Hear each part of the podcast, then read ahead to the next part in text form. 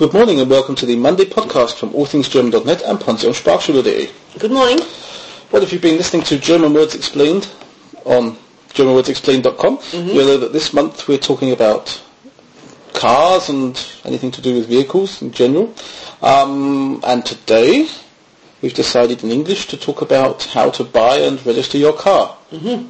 Okay? So, have you bought a car in Germany? Haha, I've bought more than one car in Germany in my lifetime here. So you have some experience. I've got some experience. The first time was probably the uh, more interesting for to explain now because it was a used car and I had to do everything myself. Mm-hmm. Whereas um, uh, or I bought it from a private person. Mm-hmm. Uh, whereas after that I bought it from a garage and mm, some of it work gets taken off you. Then they'll they'll do a lot of the registration. Mm-hmm. Um, but yes, so the first time I bought a paper, started reading through, um, looked at some things, asked someone who knew a bit about this because I was fairly new in Germany. How was your German? Was it good enough to do the wheeling and dealing by yourself, or did you take somebody along? I took somebody along. Okay. I think, I mean, I was a student. This was my student year um, when I bought that car, and I seem to remember the family itself wasn't a German family, but I might be wrong, but I'm fairly certain it was a foreign family themselves that was selling. Um, I can't remember that much about how much we dealed, but mm. they had their price, and it, I was prepared to pay that price if the car was okay. Right. So I took someone with me who looked after the company's fleet, and he looked at it for me. He did the test drive for me, and, and Okay. said, "Okay, this is okay, the price is okay.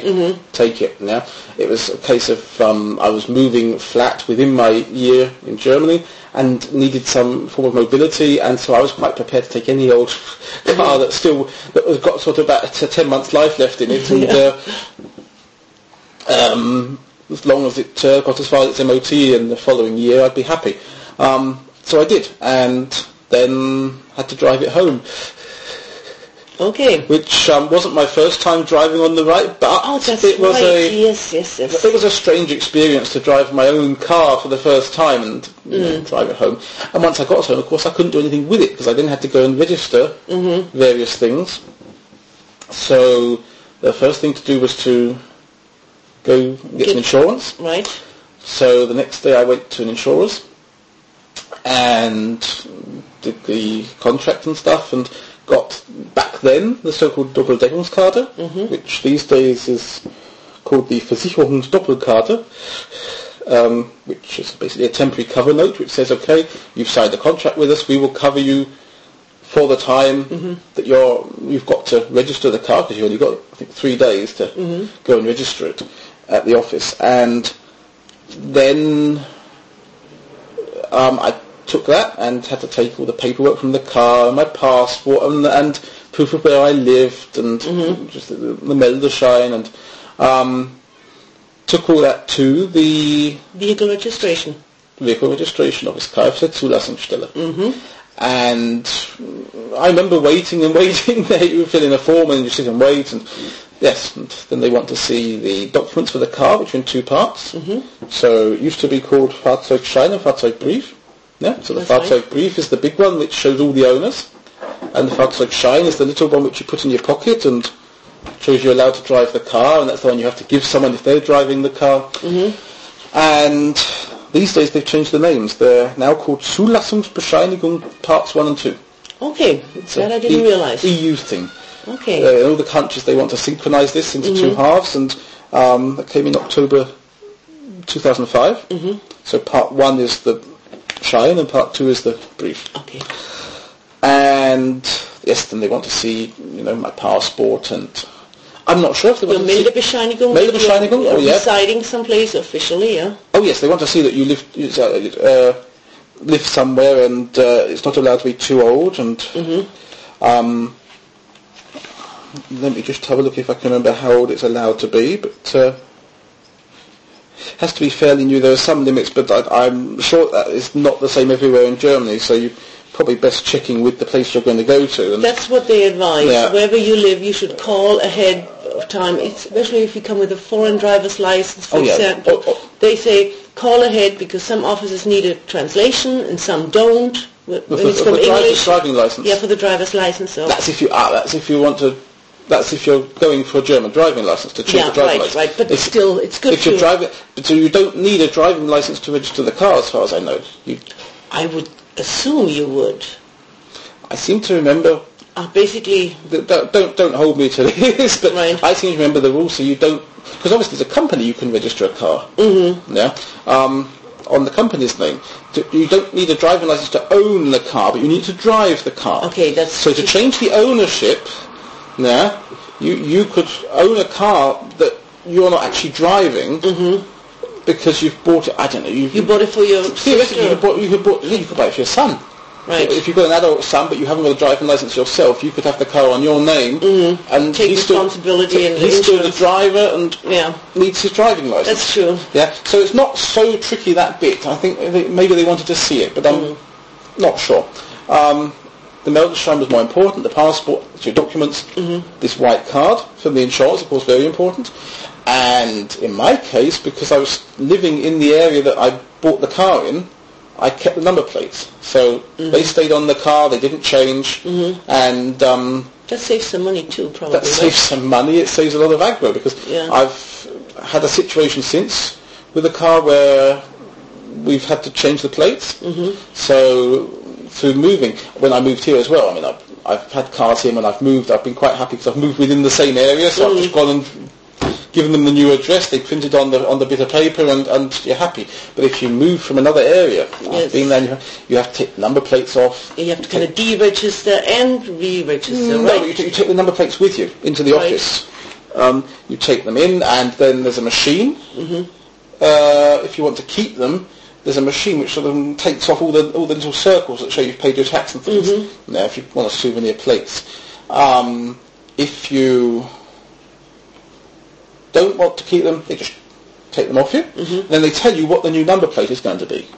So you then go back outside the office next door, because next door is usually all the buildings where they make them, Mm-hmm. and you go to them and tell them what the new number is, and they make you fresh sets of plates, which you then pay for, and then go back in the office, and then they put all the stickers back on to show you've had your MOT and paid your tax and all this sort of stuff. Um, and you've got to put the number plates back on the car. So you've always got to park off-road. Most of these places have got car parks for this purpose. Uh, Sure. um, Bad Homburg, for example, has got an underground car park, but there's also sort of gravel parks next to the places doing the number plates, so which, um, it's not a problem. And um, yeah, you put your new number plate on, the way you go, and that costs more. It, I think I don't know if it costs more to do the registration that way, but it certainly costs more to have the number plates made up, of mm-hmm. course, depend, depending on what number plate, how long, and what size and things. So would you say that's pretty much the normal procedure, or do you think that's a very bureaucratic thing? Do you, I mean, but it, It sounds pretty it normal to me. It's normal procedure for Germany. It's, Yeah, so what does that mean? I would say, well, in, in other countries it can be easier. If you take England, for example, because the number plate never changes Mm-hmm. once it's on the car. Um, it's easier that you do things by uh, some things by post, and um, you don't have all these stickers which go on the number plate. You have Mm. your ta- you go to the post office for your tax disc, for example. So you pay the tax at the post office, get your disc, and everyone's happy. And um, because Germany's more on this system of, of paying by bank transfer and things, um, they need some way to have all your details in person. They make sure that you really are registered here. Um, but what I, do, what I do think is good is the bit with the insurance, that you have to prove the insurance to register the car. Because in other countries where you don't have to do that, of course there's people driving around uninsured. Right, like in the States, you don't need to, I mean, back when I lived there, it was not required for anybody to have insurance. So that was And a he- voluntary thing, so... And here you need your third-party insurance, so that if you have an accident, then yes, you're- at least covered for the other person's damages and injuries and costs and things. Yeah. Because that can be a big problem in other countries that uh, you know have an accident, accident with someone who isn't insured, and they say, "Oh, I can't afford to pay." And Probably more you know, hidden ones in those countries Yeah, too, so- you know? um, in that respect, yeah, I think it's a good system. It's just something you need to know how to do, and you need to have all your paperwork. And um, I think one of the problems for people coming here is that they don't know about this, and they need to get the paperwork together. And um, if one of your documents has run out or is close to running out, and then that causes a problem. And um, if you buy it from a dealer, if you buy a car from a dealer, then the dealer will do the registration for you. Sometimes they'll do it for a small fee. Um, well, I've also experiences that they said, okay, we'll include it in the price of the car. But obviously they're thinking, I'm not going to go down so far with the price of the car. But Yes, then that's why it's included. yeah, it's included. And, and if you're a foreigner here to do it and you've got all the paperwork, then let them go ahead and do it. And You haven't got the aggro, you haven't got to sit at the office. Um, That's true too. which, which can be, a, if you haven't got there early enough, I mean, you need to get there early. Like I know on Mondays they open at seven. I guess that's for working Yeah, people. if you get there after about 10 o'clock, then they can say there's no more room today. So I've, I've been there and experienced when I've been for simple things, like, you know, just the, having the new address put in or mm-hmm. something, and they've done that, but they've, I've seen where they've turned people away who wanted to do complete registrations of, say, a new car or something more, you know, Time consuming. Yeah. time consuming, and they, and they said, you know, we, we, you, you can join the queue, but there's no guarantee you're going to get on today. Um, what you can do is you can make appointments, and I know that, for example, if you're time constrained with a good reason, one thing is, for example, know, single mothers that have to go to kindergarten can only come at certain times and things like this, they can make an appointment, and there's a desk for these appointments, so that, you know, you're told, okay, 10 o'clock and that's your time and you know you haven't got this big queue and you're not going to be sitting there and wait, hoping you're going to come up, you know, That's done. probably for companies too who need to send their employees off. I mean, uh, uh, I don't know, I think a company, it's a company car, they can uh, send them in the company time, but uh, yeah, but there, there are also agencies that will go for you as well. right. for That's what I mean. Like Oh, I big company sending their agent to sit there and, and take care of everything. Yes, I think the agents will go very early. The agents know what they need and that's their job. They get up, they go and sit there and register all the cars in one go and Mm-hmm. and come away again. So Okay, so well, it's pretty helpful. So if you're a foreigner and you come into Germany, I guess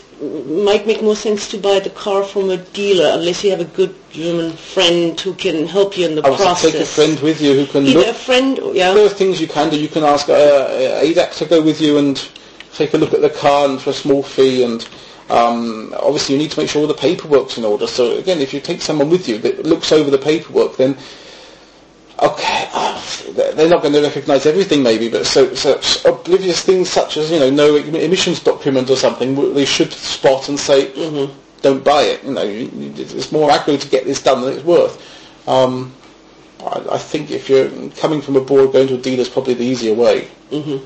And sticking with that dealer. Uh, the other reason being, of course, there's, there's uh, warranty considerations. That That's a- true, yeah. A dealer has to give you a year's warranty on a used car, and, and a private person doesn't. So you can drive off, and next week there's a problem, and uh,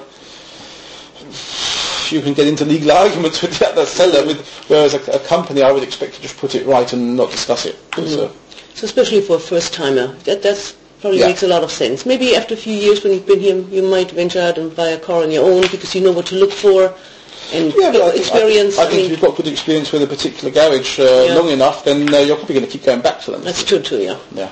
Yeah, that's what business is all about. Yeah. Good service. Okay. Well, if you've got questions on this, or want to talk about your experiences registering cars in Germany, if you've done it yourself, then go to the mondaypodcast.com slash forum and leave us a message in the forum.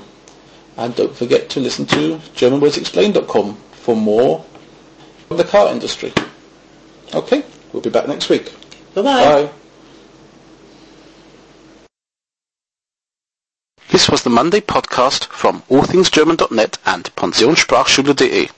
For more information, visit www.themondaypodcast.com. Responsible for the content, Graham Tappenden and Maria Shipley, 61440 Oberursel, Germany.